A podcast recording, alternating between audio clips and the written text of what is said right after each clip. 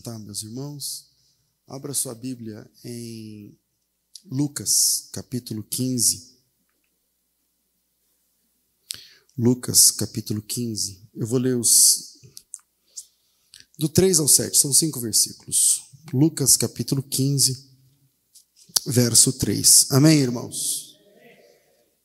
Vocês estão com fome de palavra ou não? Então, esse amém está muito murcho para quem está com fome de palavra. Lucas 15, amém, igreja? Amém. Ah, certo.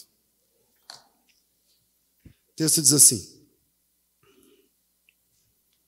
Então Jesus lhes contou esta parábola: Qual de vocês é o homem que, possuindo cem ovelhas e perdendo uma delas, não deixa no deserto as noventa e nove e vai em busca da que se perdeu até encontrá-la?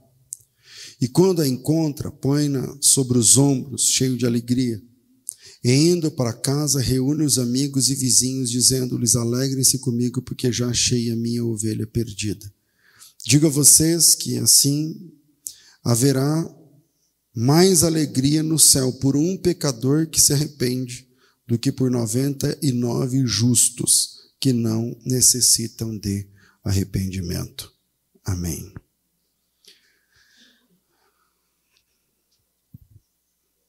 A primeira coisa que precisa ficar clara aqui é que a iniciativa da salvação é completamente divina. Lucas 15 é o capítulo dos achados e perdidos da Bíblia. Eu mesmo já preguei N vezes sobre esses textos. E eu não sou calvinista, mas devo afirmar aqui que o processo da salvação começa lá no céu e não aqui na terra. O pastor vai atrás da ovelha e não a ovelha vai atrás do pastor. A mulher busca a moeda e não a moeda busca a mulher. E o filho, no caso do filho, é o filho que busca o pai, pais, porque ele já era filho. E ele só é filho por iniciativa do pai e não dele mesmo. Então, você que é salvo, é salvo porque Deus quis te salvar. Nós somos pecadores, e isso significa que tudo que o ser humano quer é viver longe de Deus. Eu repito, você e eu somos pecadores, e tudo que o pecador quer é viver longe de Deus. O homem não quer por si, si mesmo, não quer saber de Deus, nem de igreja, nem de Bíblia, nem de nada que seja espiritual. É por isso que qualquer desculpinha esfarrapada serve para você faltar à igreja.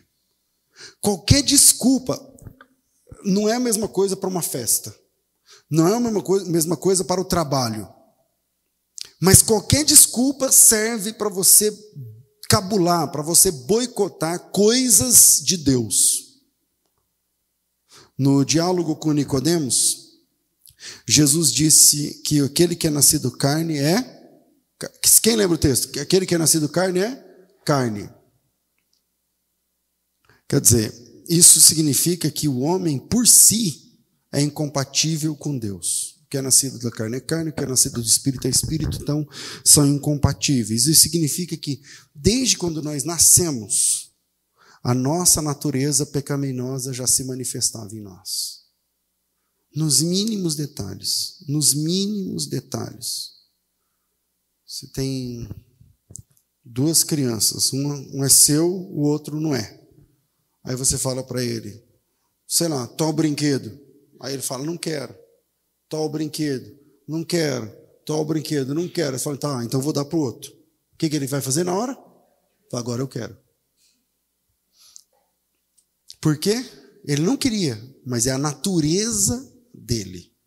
Nos pequenos detalhes, a gente percebe como a nossa natureza é pecaminosa. Essa natureza pecaminosa é uma prova inconteste de que todos nós somos caídos na, aqui no norte, no sul, na China, na Conchinchina, que a minha mãe falava, nem sei se existe esse lugar. em qualquer lugar. nós nascemos com uma natureza que não é devota a Deus. Nós nascemos caídos. E essa queda, ela é evidenciada, ela é evidenciada nas nossas atitudes. Nascemos caídos e isso significa que tudo que tem a ver com Deus, por natureza nós somos avessos. Por natu... Lembra quando te evangelizaram? Não, comigo não. Lembra quando alguém foi falar de Jesus? Não, comigo não. É por isso que você sabe que tem que orar, mas não tem vontade. É que a sua natureza caída está falando mais alto. É por isso que você sabe que você precisa estudar a Bíblia, mas você, por algum motivo, não sente é, vontade de estudar a Bíblia. É por isso que a gente começa a criar conflitos internos dentro de nós. Tipo assim, puxa, caramba, eu, eu quero, eu, queria ser um crente, um pastor, um obreiro, eu queria pregar, eu queria.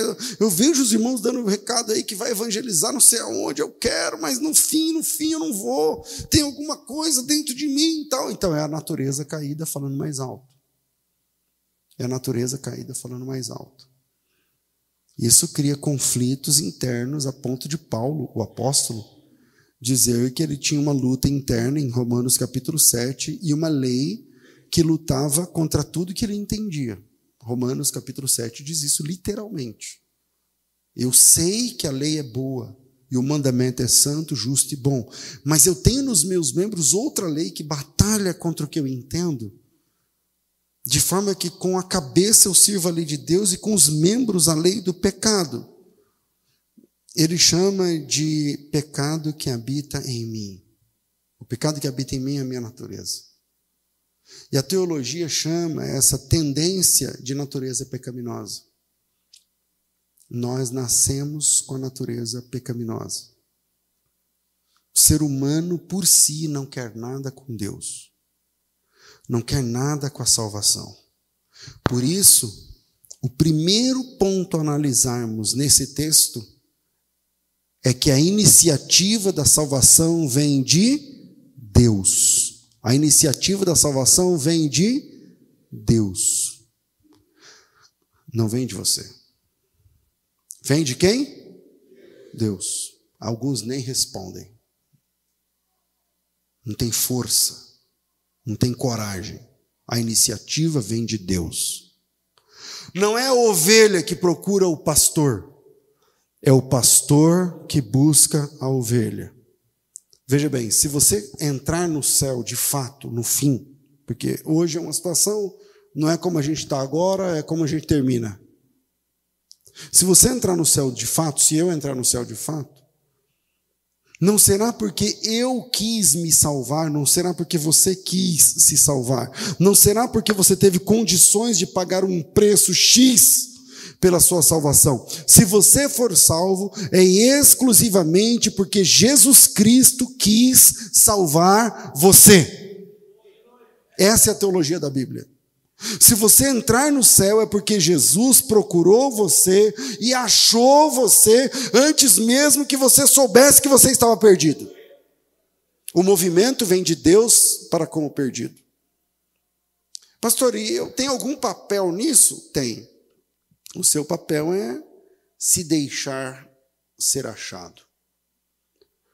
O seu papel, você e eu somos a ovelha perdida, é, se, é nos deixarmos achar pelo bom pastor, que veio ao nosso encontro nos chamando, nos buscando, até nos encontrar. Às vezes demora muito. Tem gente que se batizou com cabelo branco. Tem gente que se batizou. Eu já batizei pessoas. Eu me lembro de uma irmã que já está com Deus há muitos anos. E a filha dela é membro da nossa igreja de São Paulo. Agora teve o aniversário da igreja de São Paulo, ela que fez o jantar. Então a mãe da irmã que fez o jantar. Eu nem lembro o nome dela agora, eu lembro o nome da irmã, Maria. O nome da mãe dela eu não lembro. Durinha de coração, velhinha, velhinha, velhinha, durinha de coração. Gente boníssima. Coraçãozinho duro, coraçãozinho duro, coraçãozinho duro. Doente, fim da vida. 80 e lá vai sei lá quantos. Magrinha, magérrima, menos de 40 quilos. Na cama ali e tal. Confessou Jesus. E aí pediu o batismo. Eu falei, meu Deus, como eu vou batizar essa pessoa desse jeito? Vocês aqui já me viram batizar pessoas no final do câncer. Vocês já me ajudaram a descer na piscina para receber o batismo e partiu na outra semana. Essa irmã não foi diferente. Eu, eu batizei ela na banheira da casa da filha dela, banheira de tomar banho no quarto. Os quartos mais antigos tinha uma banheira que, sei lá, um metro e cinquenta, assim, de, que dá para pessoa deitar, sabe, com, com o joelho assim. E aí eu fui à casa deles e peguei ela no colo, encheram a banheira até a metade, e eu peguei ela assim numa facilidade. Ela na banheira para batizá-la. Algumas pessoas descem as águas assim, de cabelo branco, sem ter muita coisa mais a oferecer para Deus. Mas se você for salvo, de cabelo branco ou não, saiba que a sua salvação é única e exclusivamente porque Jesus Cristo achou você encontrou você. E o seu único papel é se deixar encontrar pelo bom pastor que veio ao teu encontro, te buscando, te chamando pelo nome, te achando até te encontrar. Desde o primeiro filho de Deus foi assim. Como é que foi que Deus lidou com a queda de Adão? Deus fez o Adão, colocou no Éden, fez a Eva, tá lá os dois, Deus na viração do dia, não sei o que, vocês conhecem a história. Caíram. O que é que Deus fez no, no, no day after da, da queda? O que é que Deus fez? Ele vai no jardim e busca pelo homem perdido. O que, que o homem faz? Ele se esconde. Deus vai até o jardim e busca pelos filhos que se perderam. Adão, onde estás? E desde esse dia, Deus está buscando os filhos que se perdem. E o que, que o Adão fez? Bom, o Adão se escondeu atrás de uma moita, atrás de uma árvore. Ah, eu vi que o Senhor me chamava, eu vi que eu estava nu e me escondi. Os nomes mudam, as árvores mudam, as moitas e arbustos mudam, mas a situação é sempre a mesma e o método é sempre o mesmo. Deus está buscando o ser humano, esse é o papel de Deus na salvação. Ele veio para buscar e salvar o quê? Aquele que se havia perdido. E o homem? Bom, qual o papel do homem? Desde o início a se esconder. Adão achou uma árvore, acho que a Eva junto, se esconderam ali. E assim é até hoje. Deus segue buscando, chamando, gritando os nomes, os Adãos. Você sabe que a palavra Adão em hebraico é o homem, serve para qualquer um. Deus continua buscando Adão, o João, o Joaquim, o Pedro, a Maria, a Joana, Deus continua chamando. Deus continua buscando. E o homem continua se escondendo, e a cada dia o homem fabrica uma árvore diferente para se esconder. A árvore do trabalho, ah, eu não tenho tempo. Está corrido demais, eu saio muito cedo. Eu volto muito tarde, eu não consigo parar. Eu tenho que entregar, tem produção, tem gente me esperando, reuniões tem trabalho, eu tenho meta para bater, eu não consigo parar para ouvir Deus. Eu sei que eu estou em falta, mas uma hora eu consigo um tempo e vou. A árvore das prioridades. Eu tenho meu filho, eu tenho minha filha, eu tenho minha empresa, minha mãe está doente, minha esposa não sei o que, meu marido tal, minha casa X, meu projeto Y. Eu não consigo agora atender as demandas altas do Deus da Bíblia. A árvore das inclinações, os meus gostos são esses, não combinam com Deus. Eu tenho o meu estilo, eu tenho minha tribo, eu tenho meu jeito, eu tenho meu esquema, eu tenho meu vício, eu tenho minhas amantes, eu tenho meus, meus negócios, eu tenho meus projetos. Eu não vou me enquadrar nos altos requisitos de Deus, uma árvore aqui, outra árvore ali. E as ovelhas perdidas seguem se escondendo do Deus amoroso que chama o homem sem cessar. Na realidade, se isso está servindo para você, é porque você tem medo de parar. Porque está fugindo de Deus. Deus sempre falando, te falando, te buscando, te chamando, e você dando desculpas cada vez mais esfarrapadas. É assim ou não era antes da gente se converter? é, não sei o quê, não é bem assim, né, né, né? e vai, vai, vai, e as desculpas não vão colando, e a pessoa está te evangelizando, e a casa caindo, e você ali tentando segurar a pose, não, mas eu sempre fui assim, porque comigo tal. Na verdade, a salvação é, se simplifica da seguinte forma, na minha opinião, com base nesse texto: é deixar-se encontrar pelo Senhor Jesus Cristo, o bom pastor. O bom pastor que está buscando você, como esse texto está dizendo. Tem um hino na harpa que fala assim: O bom pastor buscou-me já longe do redil e com ternura achou-me caído, triste viu as chagas com amor pensou e ao lar nos braços me levou.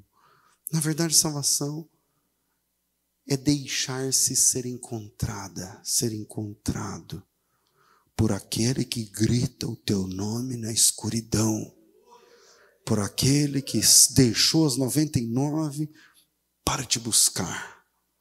E para falar dessa busca, eu queria deixar três pontos. E o primeiro é: a busca de Jesus é uma busca de alto risco. Jesus é o pastor, você é a ovelha perdida. E a busca de Jesus é, a bus é uma busca de alto risco. Quando o pastor percebe, vê se faz sentido o que eu vou falar para vocês. Quando o pastor percebe que falta uma ovelha, ele se prontifica na hora. Lê o texto. Agora veja bem: que horas o pastor percebe que falta uma? De manhã, na hora do almoço ou no fim do dia? É na hora do aprisco, é na hora da contagem, é na hora de. Como é que conta a ovelha? Passando pelo portão. Uma, duas, três, quatro, peraí. Falta uma. É a noitinha. É na boca da noite. Ele, ele percebeu na hora de colocá-las no aprisco. E prontamente ele deixa as 99 e sai em busca da ovelha que se perdeu, enfrentando as intempéries. Mas aí eu quero teologar com você. Porque isso aqui é uma parábola, e mais à frente eu vou falar para você o sentido de parábola, mas eh, vamos teologar um pouco sobre isso.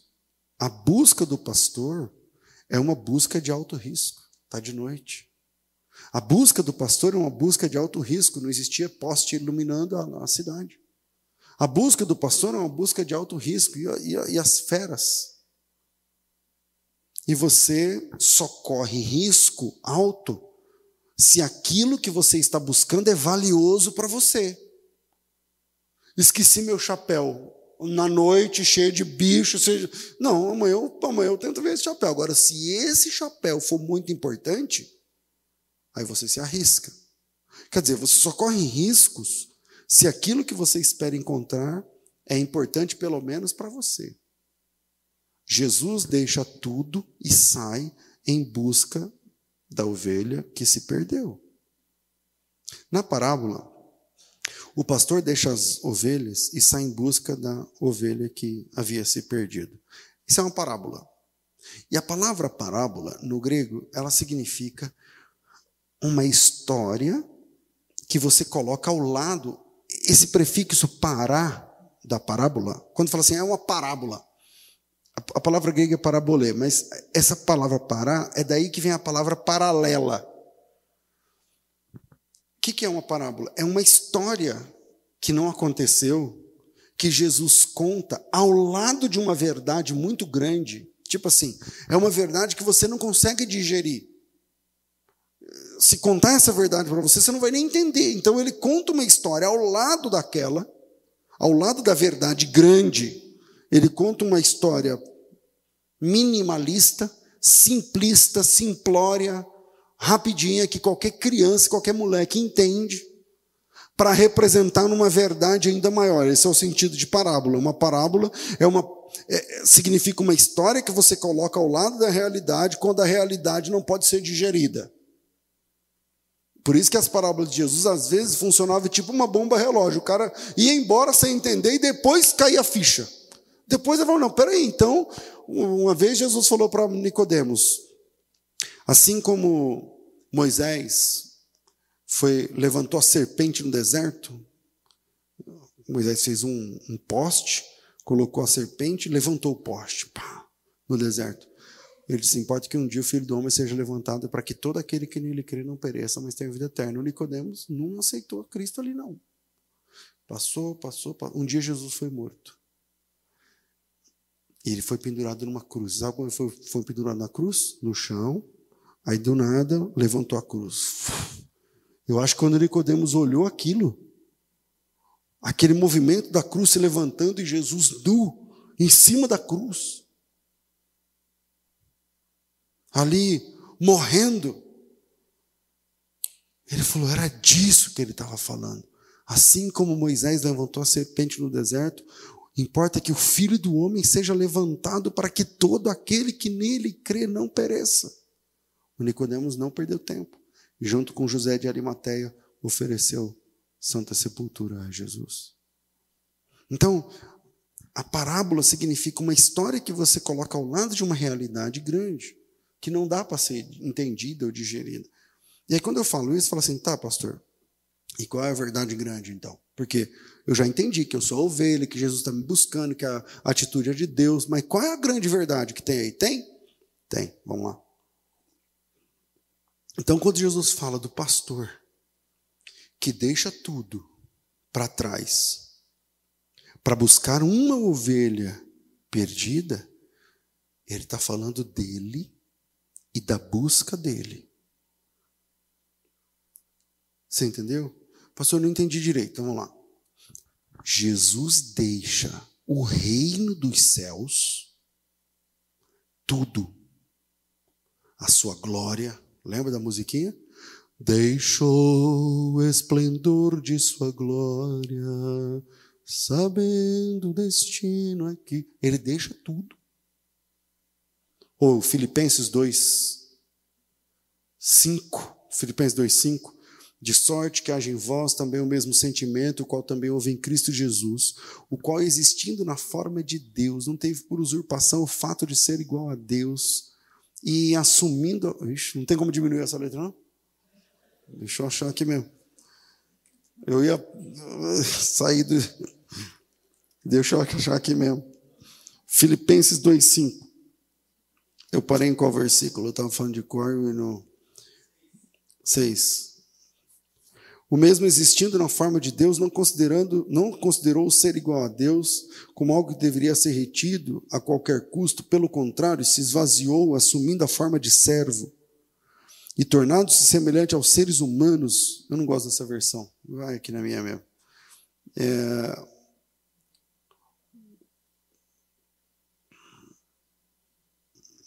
Vamos lá, Filipenses. Me dá só um minutinho que eu podia ter escrito isso aqui no, no esboço e não escrevi, me perdoe.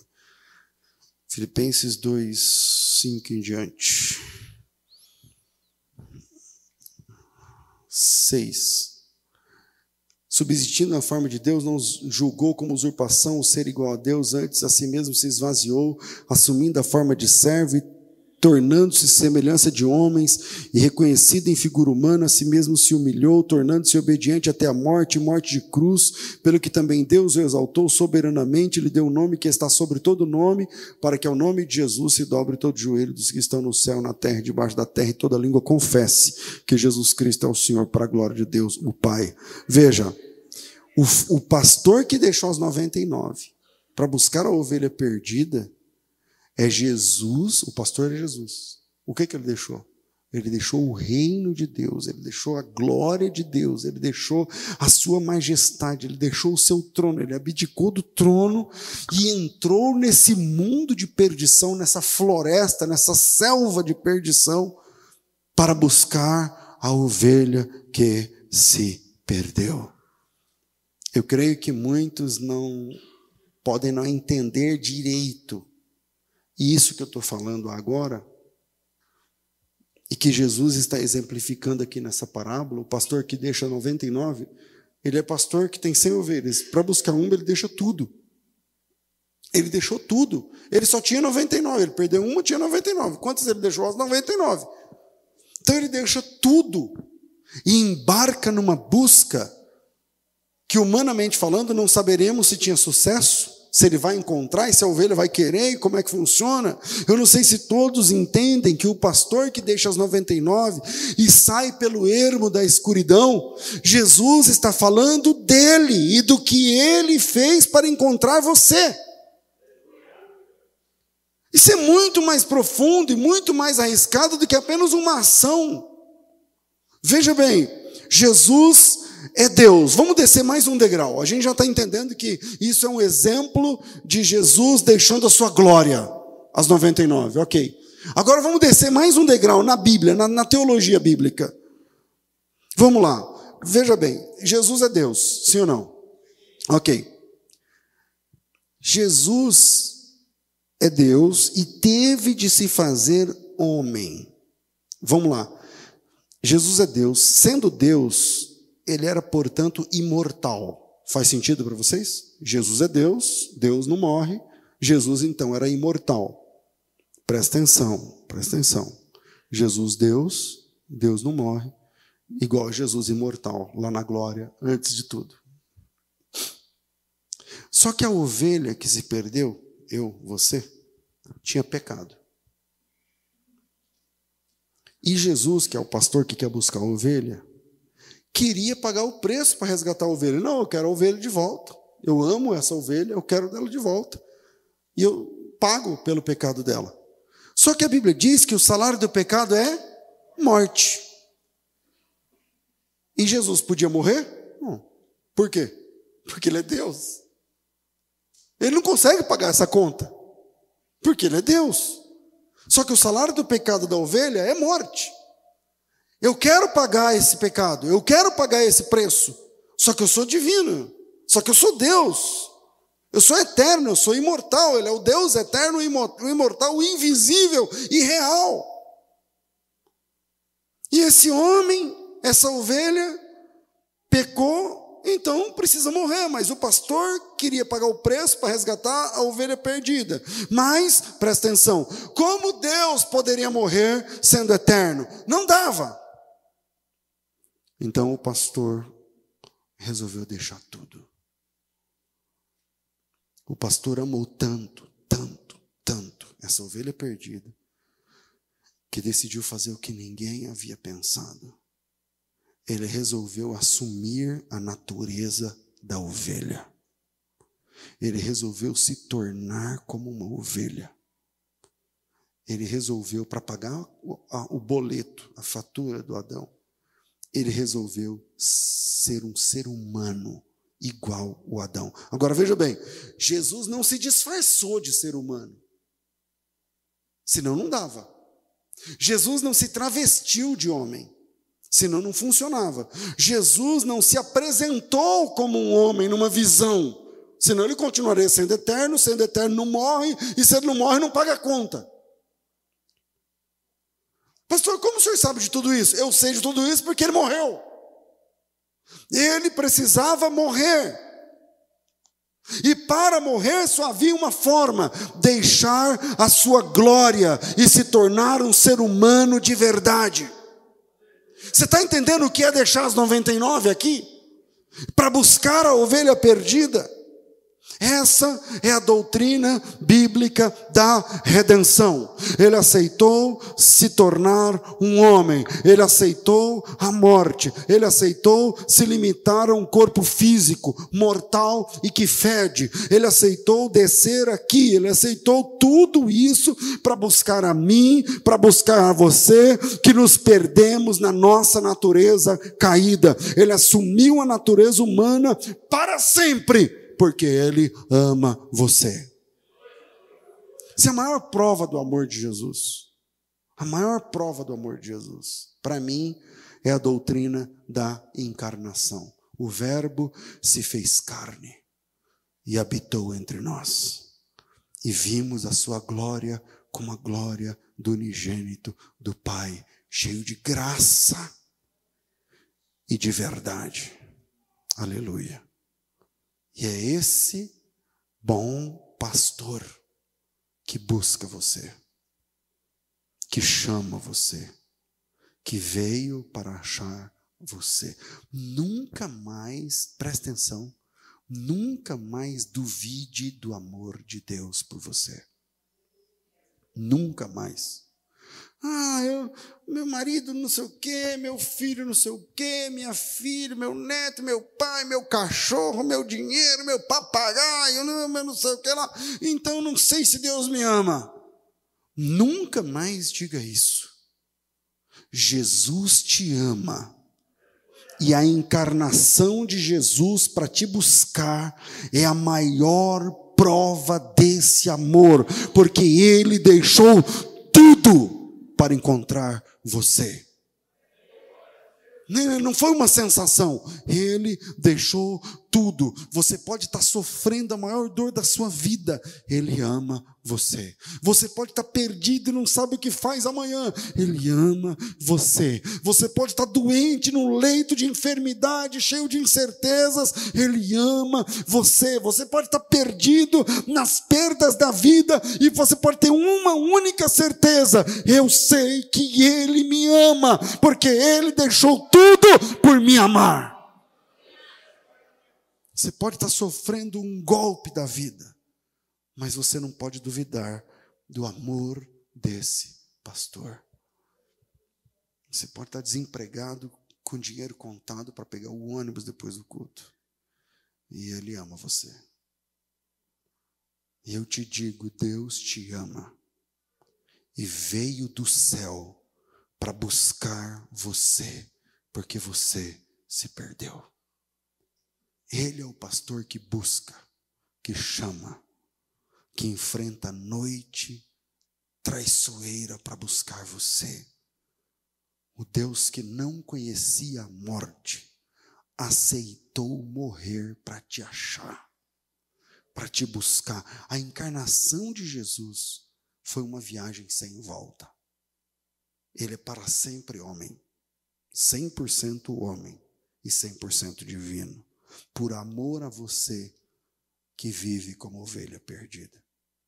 Então, se você escolheu o estilo de vida perdido de ser, como ovelha, se você, cara, Deus te trouxe aqui para falar assim para você, você está vendo o tanto que eu amo você? O tudo que eu tive que deixar, só para você ouvir a minha voz. Só para você ouvir a minha voz.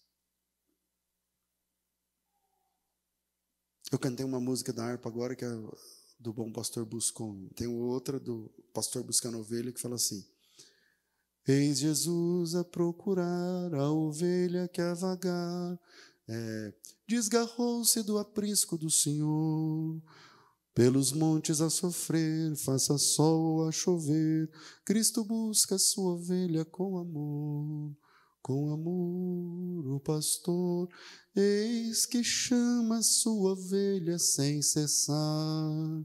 Possa hoje o pecador escutar a voz de amor de Jesus que o procura para salvar. É, com seus pés o bom pastor, já feridos que horror, de descer nos tenebrosos pedregais, e cansado de andar, mas ainda a clamar, oh, ovelhas minhas, onde vós estáis?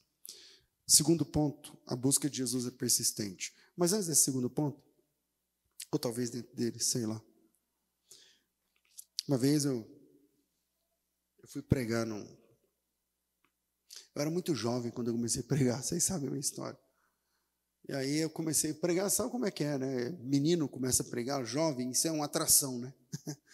Os pastores começaram a me chamar, não é que eu pregava bem, não, é que né, eu queria pregar, então os pastores aproveitavam. E aí tinha uma igreja, é, numa cidade vizinha, não é longe a cidade, eram uns 160 quilômetros mais ou menos, mas era rua, demorava umas quatro horas para chegar. Indo para o interior do Mato Grosso, a cidade chama Águas Claras. E eu fui, rapaz, e quando eu cheguei lá, era um evento de jovens, acho que de jovens missões, sei lá o que, que era. E naquela, naquela época, naquelas bandas, o pessoal arrancava o couro da gente na hora da pregação, porque, tipo assim, eu preguei sexta, sábado de manhã na casa de recuperação, sábado à tarde não lembro aonde, sábado à noite na igreja, numa cruzada em cima de um caminhão, domingo de manhã, domingo à tarde, domingo à noite, no mesmo tema. Aí, eu estava numa dessas pregações, que eu não lembro agora qual, eu estava em cima de um caminhão, no meio da rua, com um terno vermelho que eu tinha. E eu tô lá pregando, mandando ver. Eu nem lembro aqui que eu estava pregando tal. E aí eu fiz o apelo. Eu me lembro que muitas almas vieram a Cristo e veio um cara, um morador de rua. Ele era maior do que eu e loiro, bem branco, cor de rosa. Assim, grandão, magrelão, desse tamanho assim, com a mão desse tamanho, foi lá na frente chorando. Esses caras que andam pela pista assim, ó. E ele estava por lá nesse dia, andando de uma cidade para outra, descalço, fedendo, enfim. O nome desse cara é João. O nome desse cara é João Jim. João Jim. Aí ele aceitou a Cristo, ele estava com a mulher do lado. A mulher não quis nada, a mulher foi embora, continuou andando, ele ficou. Crack. Crack, usuário de crack. No outro dia eu preguei num sábado, acho que era num sábado, na sexta ou no sábado, eu não lembro. Acho que foi na sexta, não lembro. Foi sábado, sexta, sábado, domingo? Eu sei que não foi no domingo. No outro dia, ele estava na igreja, porque a igreja estava inaugurando uma casa de recuperação. Então, esse cara veio usando crack, igual a gente, quando tinha a nossa clínica, já, já tem, já põe lá. o Wilson aí, que era, o Wilson era desse ramo aí, né? Deixa eu ficar quieto. Aí, a igreja levou ele lá, já arrumou umas roupas meio curtas para ele, umas calças de pular brejo. Ele vinha, aí ele veio para a igreja com a calça curta, aquelas calças bag, não manda, como é que era? Aí ele veio com, né, não tinha sapato para ele, veio de chinelo mesmo. E ele veio para a igreja no domingo. Quando foi no domingo, ele estava tocando violão. Só que você não está entendendo o que é tocar violão. Ele tocava violão de um jeito que todo mundo parava e ficava vendo ele tocar violão. Aí eu Terminou o culto, né? Tinha pastel lá da igreja e tal. Ficou aquela roda lá, ele tocando violão, ele tocava violão de um jeito que todo. Aí eu fui descobrir que esse cara era um dos maiores violonistas do estado. Tinha gravado CD com. Eu não lembro as duplas famosas agora, mas duplas famosas, de primeira linha mesmo, que ele fazia violão no estúdio. Ele falou, não, gravei. Aí foi falando, foi falando, tinha lá no, no disco o nome dele e tal. Caramba, esse cara. Enfim, Fui embora, ele ficou lá. Eu tenho essa foto, quando eu estou pregando, ele está aceitando Jesus assim lá em casa. Eu, eu tenho essa foto. Passou anos. Algumas vezes eu voltei lá, ele já era obreiro. Depois ele era diácono. Sempre lá na igreja, na mesma igreja. Eu vim embora do Mato Grosso para São Paulo, virei pastor. Um dia eu estava atravessando a céu, estava de pasta, naquela época que crente andava de pasta. Eu estava com a pasta entrando para a boca do metrô na Sé. Eu estou lá, e ele falou assim, irmão César Cavalcante. Eu falei, mano, aqui na Sé. Eu nem, ninguém me conhecia. Eu olhei para trás, quem era? O João Dim. Ele com um primo, sei lá quem, o menino. Eu fiquei olhando, demorou cair a ficha. Falei, mas você, de onde que eu te... Não, eu sou o Joãozinho, lembra do violão, não sei o quê. Eu falei, caramba. Aí me abraçou e beijava, aí era muito carinhoso até hoje. E tudo mais. E aí voltamos a nos ver. Voltamos a nos ver. Ele estava como pastor auxiliar de uma igreja aqui em São Paulo. E, e, queria me levar lá porque o testemunho dele, que é a minha pregação, aquela coisa toda de, de gente, de crente que quer dar o testemunho. E aí voltei a ter contato com o João. Um dia ele falou assim: Eu tenho uma dívida com você. Eu falei: Que dívida? Não, porque o que, que eu posso fazer por você? Eu falei: Então me ensina a tocar violão. eu, eu, sempre quis aprender a tocar alguma coisa. Eu falei, então me ensina a tocar violão. Aí ele falou: Não, então eu vou na sua casa. Vou na sua casa. Aí passou e nunca dava para ele na minha casa. Eu também não faço esforço para essas coisas e tal. Passou mais uns dois anos e ele me chamou na época do, acho que antes do Orkut, o que, que era? Sei lá, ele me chamou para alguma rede, falou para mim, olha, eu quero passar um fim de semana na sua casa, se o senhor puder. O senhor tem violão? Eu falei, eu tenho violão, só não sei tocar. Foi então, você vai aprender a tocar violão essa semana. Falei, então tá bom. Ele tocava uns negócios com copo, assim, com. Ele fazia uns negócios de televisão mesmo, assim, sabe? Ele, só no braço do violão, assim, fazendo assim, é uns negócios muito loucos. Aí eu falei, então tá bom. Aí ele foi lá para casa. Isso eu já tinha assim, uns dois anos sem vê-lo. Encurtando aqui a conversa. Ele pegou o violão, falou assim: Eu vou te ensinar a afinar o violão. Aí me ensinou, basicamente, acho que eu ainda sei conseguir afinar o violão. E aí ele falou assim: Ó, esses dedos, começou a explicar lá tal. Eu falei: Ah, João, eu não, eu não vou conseguir, eu não sei, eu não entendo essas coisas não. Aí ele falou assim: Fala um hino aí que você gosta. Eu falei esse andar, porque eu cantei agora. Jesus é a ovelha, ele não conhecia. E Jesus a procurar a ovelha que vagar, desgarrou-os do aprisco do Senhor, pelos montes, não sei o que, tal, tal. Peguei a harpa, falei, ah, então vou lá buscar a harpa. Peguei que eu só sabia de cor, igual agora. Aí peguei, fui lá e comecei. A minha harpa não era de música nem nada, era só a letra mesmo. Então não ia ajudar ele, que eu não sei nota de nada. Falou, canta do jeito que você acha que é, que eu vou pegar. Aí ele pegou o violão, plá, plá, plá. Dois minutos ele estava tocando a música. Quando eu cantei a segunda estrofe, ele começou a chorar. E ajoelhou na minha sala. Ele tinha voltado para as drogas. Ele não queria me ensinar a tocar violão. Ele queria ficar perto de mim. Ele queria ajuda. Aí quando eu comecei a contar é, segunda estrofe, né? Pelos montes a sofrer, faça sol a chover, Cristo busca sua ovelha. Ele começou a chorar. Era com ele, ele era a ovelha. Ele era a ovelha. A busca de Jesus é uma busca persistente. Que busca é essa, irmão? Que amor é esse? Que pastor é esse? Que você pode fazer a lambança, a mesma lambança, um milhão de vezes. E Ele estará de braços abertos para te receber. Você já percebeu? Que amor é esse, cara? Que Deus é esse? Que pastor é esse? Que Deus é esse que se entrega? Como é que ele persiste tanto para resgatar uma ovelha como você? Como eu. O vazio que você sente não é sem perspectiva. Deus usa o vazio que nós temos como bússola para reconhecermos a voz do bom pastor. Porque esse vazio não se resolve com dinheiro. Não é dinheiro, é dinheiro. Aí você ganha o dinheiro, continua o vazio. Não, tem que casar. Aí você casa, continua vazio. Não, tem que comprar o carro X. Você compra o carro X, continua vazio. Eu tenho que mudar de cidade. Você muda de cidade, continua vazio. Eu tenho que conseguir a empresa, não sei o que lá. Você consegue e continua vazio. Nada contra ganhar dinheiro. Eu trabalho para ganhar dinheiro também. Nada contra você ter a sua família. Nada contra você ter o carro que você quer. Está tudo bem.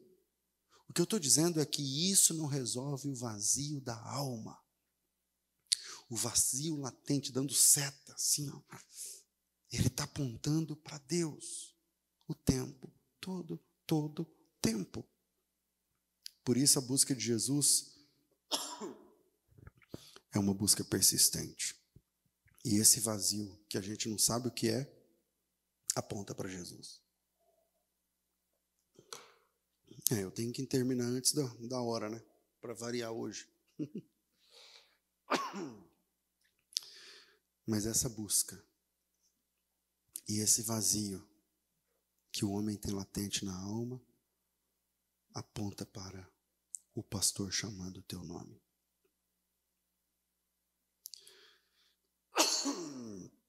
Eu não estou com Covid, não, irmãos. Fiz o exame hoje. A Vanessa está com Covid.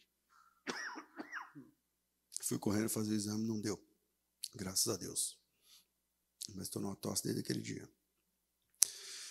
Terceiro, e a gente encerra. A busca de Jesus é uma busca pessoal. E só Deus consegue fazer isso. Por exemplo, eu sei que hoje não é um culto de evangelismo. Estou por dentro. Eu sei que a maioria de vocês que estão aqui ouvindo essa palavra e outros que estão na internet assistindo já desceram as águas do batismo. Então eu sei que eu estou falando a irmãos. Mas eu tenho que falar o que Deus mandou eu falar hoje. E eu tenho a dizer que essa busca do pastor pela ovelha é pessoal. Eu sei que você já é crente e ele também já sabia. Mas ele quis se apresentar assim para você essa noite.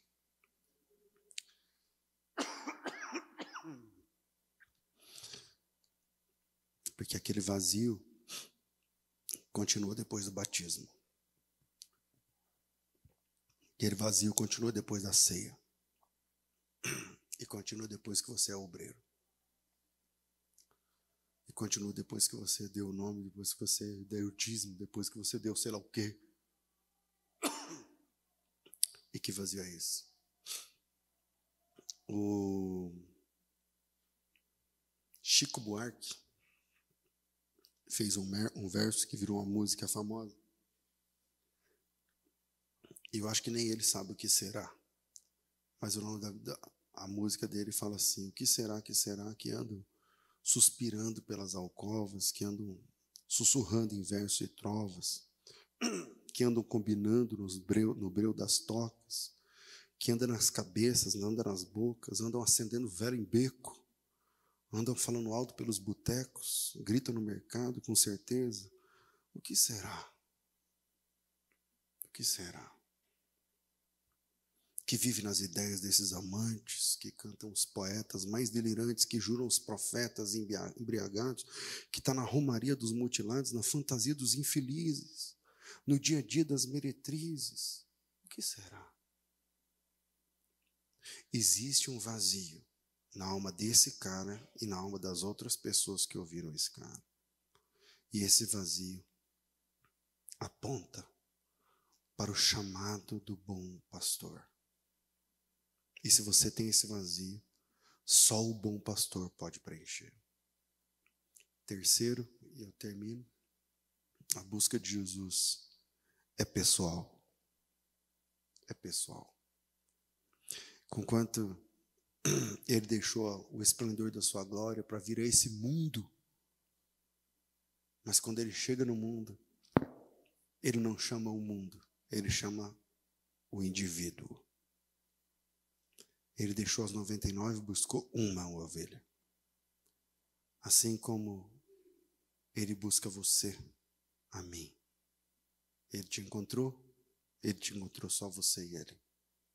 Só, você podia estar na maior multidão, no Maracanã, lotado com o pregador mais famoso do mundo, Billy Graham, pregando, não sei o quê. Ok. Mas na hora que ele te encontrou, sumiu o Maracanã, sumiu a igreja. Sumiu o pastor.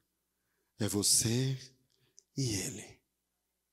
Porque no cristianismo é tudo pessoal, é tudo você e Deus. Se você é essa ovelha Então Ele é esse pastor. E se você está ouvindo essa palavra e está mexendo no teu coração, é porque é para você essa palavra. E é Ele que chama, é Ele que está chamando você essa noite. Amém. Deus abençoe vocês.